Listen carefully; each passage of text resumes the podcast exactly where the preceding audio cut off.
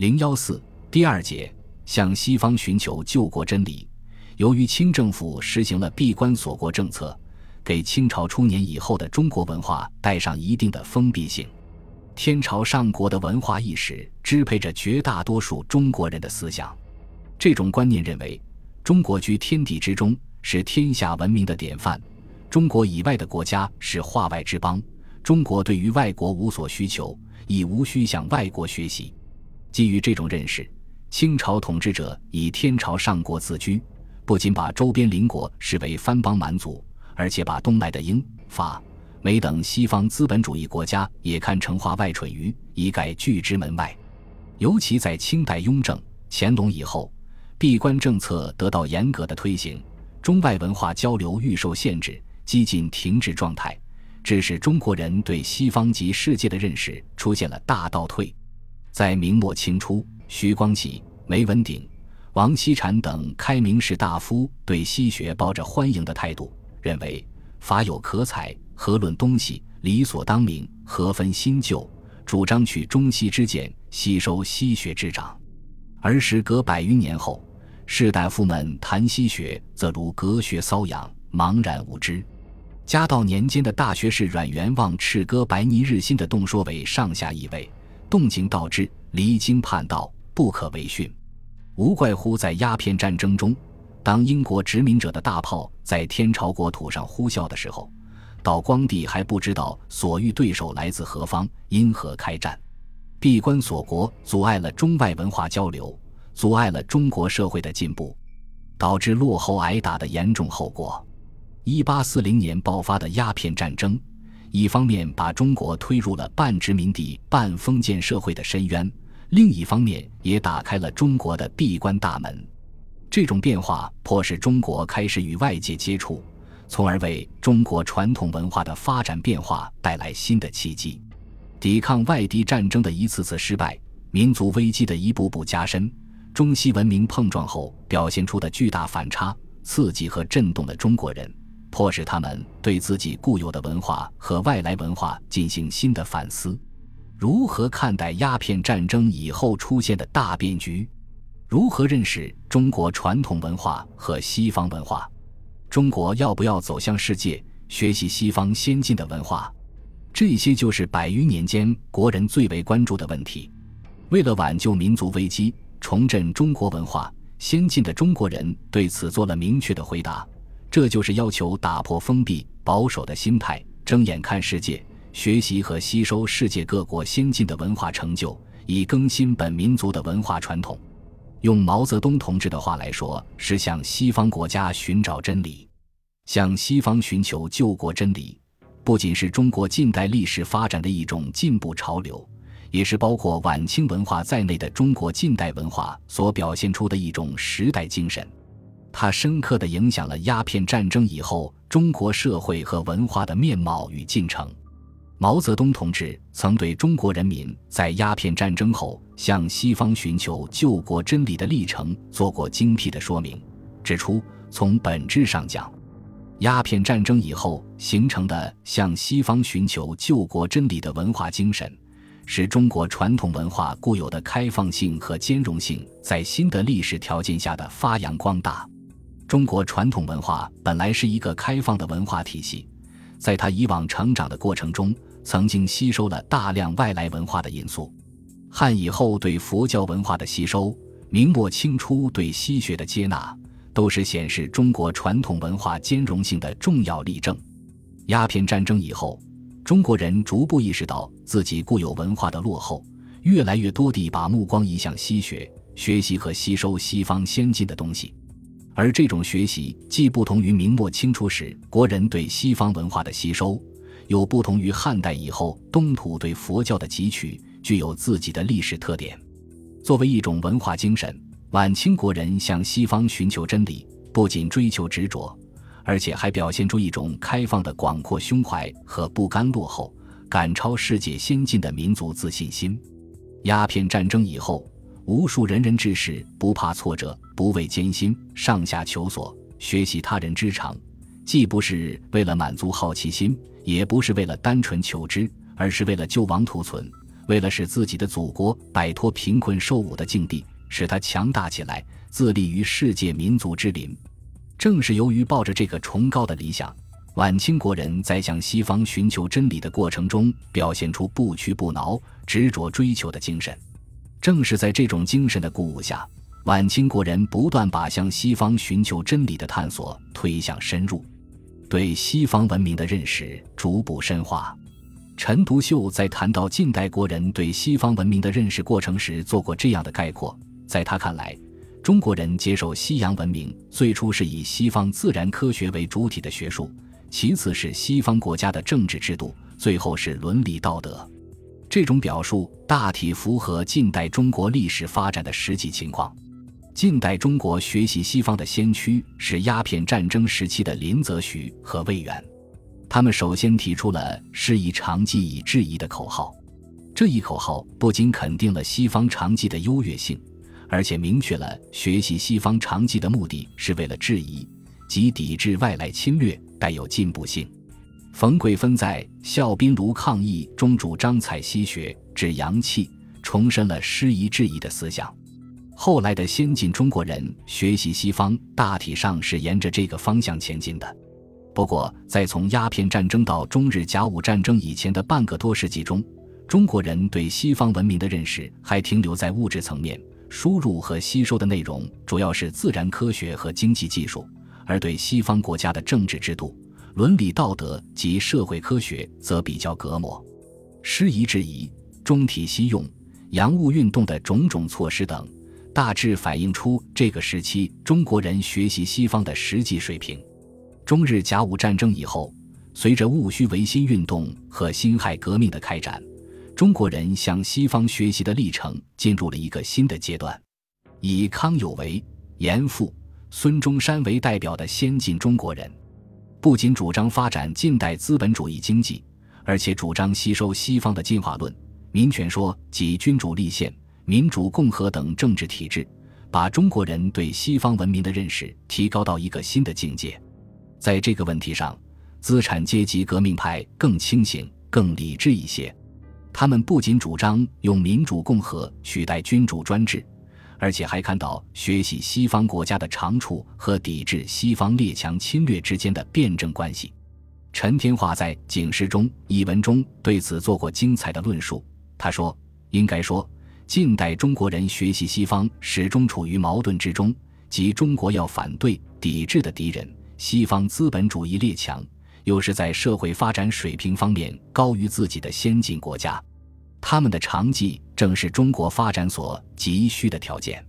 既要反对西方列强的侵略，又要学习西方国家的长技，这是一个处理难度很大的问题。陈天化提出的“要居外人，需要先学外人的长处”，可称为一种明智的选择，对解决这一问题做了明确的回答。晚清时期，国人向西方寻求救国真理，还表现出一种胸怀广阔的开放精神。中国传统文化本来具有相当强烈的开放性，但到封建社会后期，由于受到封建专制主义的束缚，变得越来越保守、僵化，最终走上闭关的道路。鸦片战争以后，这种守旧观念仍然束缚着人们的思想和眼界。成为国人向西方寻求真理的障碍。诚如郑观应所说：“今之自命正人者，动以不谈洋务为高；见有讲求西学者，则斥之曰明教罪人，士林败类。”然而，晚清时期的仁人志士冲破了这种旧观念的束缚，对墨守成规、反对学习外国的思想提出大胆的批评。魏源斥责反对师夷的谬见时说：“今日之事。”苟有一征用西洋兵帛者，则必曰借助外夷，恐失弱；即一旦失弱数倍于此，则甘心而不辞。时有意制造船械，失夷长技者，则曰糜费；即一旦糜费十倍于此，则又为权宜救急而不足惜。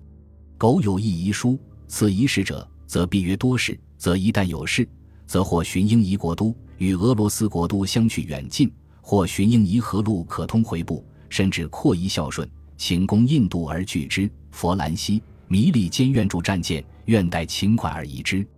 以通世二百年之国，静默知其方向，莫惜其离合，尚可谓留心边事者乎？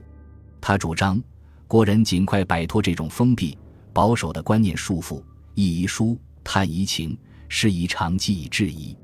魏源的上述议论，随着历史的发展，成为力主学习西方的先进分子的共识。伴随着开明诗人对封闭保守观念的冲击，中国文化中固有的开放精神逐步得到了恢复和发扬。这种开放精神在中国士人中有着强烈的反应，如王涛在给丁日昌的信中说：“要当即为举行者，一曰义习州师馆，一曰翻译习书馆，而专设一馆，以西人为师，使聪明壮健之俊秀少年日夕一习。上海制造局中所译之书，无所不备，始足以开风气之先声，而变儒生之积习。”故翻译一端，人或视为不及之物，而不知收效之远，着功之广，足以转移人心，实有不可少缓者也。与民间开明之士的声音相呼应，统治阶级上层也有不少人主张翻译西书，表现出明显的开放意识。曾国藩在一八六八年就主张在江南制造局内设立翻译馆，译介西学。张之洞在《劝学篇》中也提出派人出国留学翻译西书，可见开放意识在晚清社会上具有相当的广泛性。晚清时期的开放精神还表现在全方位的吸收世界各国的文明方面。用梁启超的话来说，为需将世界学说为无限制的尽量输入，无限制的尽量输入便是对全方位的吸收世界各国文明的最好注解。在中日甲午战前，中国人学习外国的注意力主要集中在欧美国家，西方文明是他们孜孜以求的目标。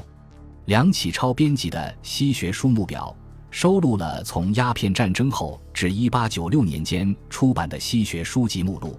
主要是出版于中日甲午战争以前的各种习书，内陆书目三百五十三种，全部都是译自欧美西方国家的各种图书。反映出十九世纪九十年代中期以前中国开放的程度，而在中日甲午战争后，中国人在向欧美学习的同时，掀起向日本学习的热潮，进一步打开了学习外国的眼界。在社会上，甚至出现了日译书籍超过西译书籍的情况。《译书经演录》收录了一九零一年至一九零四年间出版的译书，共计五百三十三种。其中译自英、美、法、德、俄者依次为五十五种、三十二种、十五种、二十五种、四种，而译自日本者多达三百二十一种，分别是以上五国的五点八、十、二十一点四、十二点八、八十点三倍，比上述五国译著总数一百三十一种还多二点五倍。所以梁启超称此期的译书为以东文为主。而辅以西文，以正学为先，而次以易学。译自日本的书籍，尽管有不少都是在讲西学，但大多是谈日本人理解的西学，实际上是日本资本主义改革后形成的民族文化。从历史上看，中日文化的交流是双向进行的，但在古代时期，中国向日本进行的文化输出较多，而到近代则来了个大颠倒，日本反倒成为中国学习的对象。这从另一个角度反映了近代国人的世界眼光更为开阔。晚清国人向西方探求真理，还体现出一种不甘落后、赶超世界先进的民族自信心。赶超世界先进国家的思想，在鸦片战争时期中国学习西方潮流勃发之初已经出现了。魏源在《海国图志》中论证事宜长记的道理时，就已经提出了这种主张。他认为。西方的先进工艺技术绝非深不可测，可以学到手。尽转外国之长技为中国之长技，中华民族绝不劣于其他民族。将来一旦风气日开，智慧日出，中国一定能够赶上或超过西方，方见东海之民游西海之民。表现出晚清爱国志士不甘于国家落后，要转弱为强的豪情壮志。冯桂芬在《笑宾炉抗议》中，一方面正视中国落后于西方的事实，承认中国有四不如仪，即人无器材不如仪，地无一利不如夷，军民不革不如夷，名实必服不如夷。另一方面又指出，中国人的智慧并不比外国人差，经过努力超感，可以加而上之。他说：“中华之聪明智巧，必在诸夷之上，往时特不知用耳。”上好下甚，风行响应。当有党由异民出心意于西洋之外者，始则师而法之，继则比而齐之，终则加而上之。自强之道，实在乎是。他还认为，中国落后于西方国家，非天赋人以不如也，人自不如耳。即落后的原因不是先天的，而是后天人为努力不够造成的。他说：“天赋人以不如，可耻也；可耻而无可为也。”人自不如，犹可耻也；然可耻而犹可为也。如耻之，莫如自强。夫所谓不如，实不如也。既及之无益，闻使之不能，勉强之无庸。彼何以小而强？我何以大而弱？必求所以如之，仍亦存乎人而已矣。冯桂芬特别强调了中国在落后的情况下，要想赶超西方国家。必须发挥人的主观能动作用，比起魏源的主张更有现实性和可行性。魏源、冯桂芬等人的赶超世界强国的精神，同样为康有为、梁启超等维新派所继承发扬。康有为等人坚信，中国只要认真地向西方学习，效仿日本明治维新和俄国彼得大帝实行改革，少则三五年，多则十年。中国一定能够很快强盛起来，成为世界强国。康有为在请示各省改书院淫词为学堂者中指出：泰西变法三百年而强，日本变法三十年而强。我中国之地大民众，若能大变法三年而立，也就是说，中国只要大变法，在三年内就能实现西方国家三百年、日本三十年变法所达到的目标。中国变法而强的速度超过西方和日本。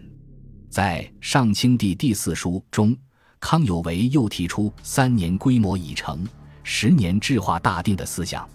他说：“若果能涤除积习，别立堂基，且为皇上继之，三年则规模已成，十年则制化大定，然后恢复旧壤，大雪筹尺，予以鞭笞四夷，为政地球而有余矣。”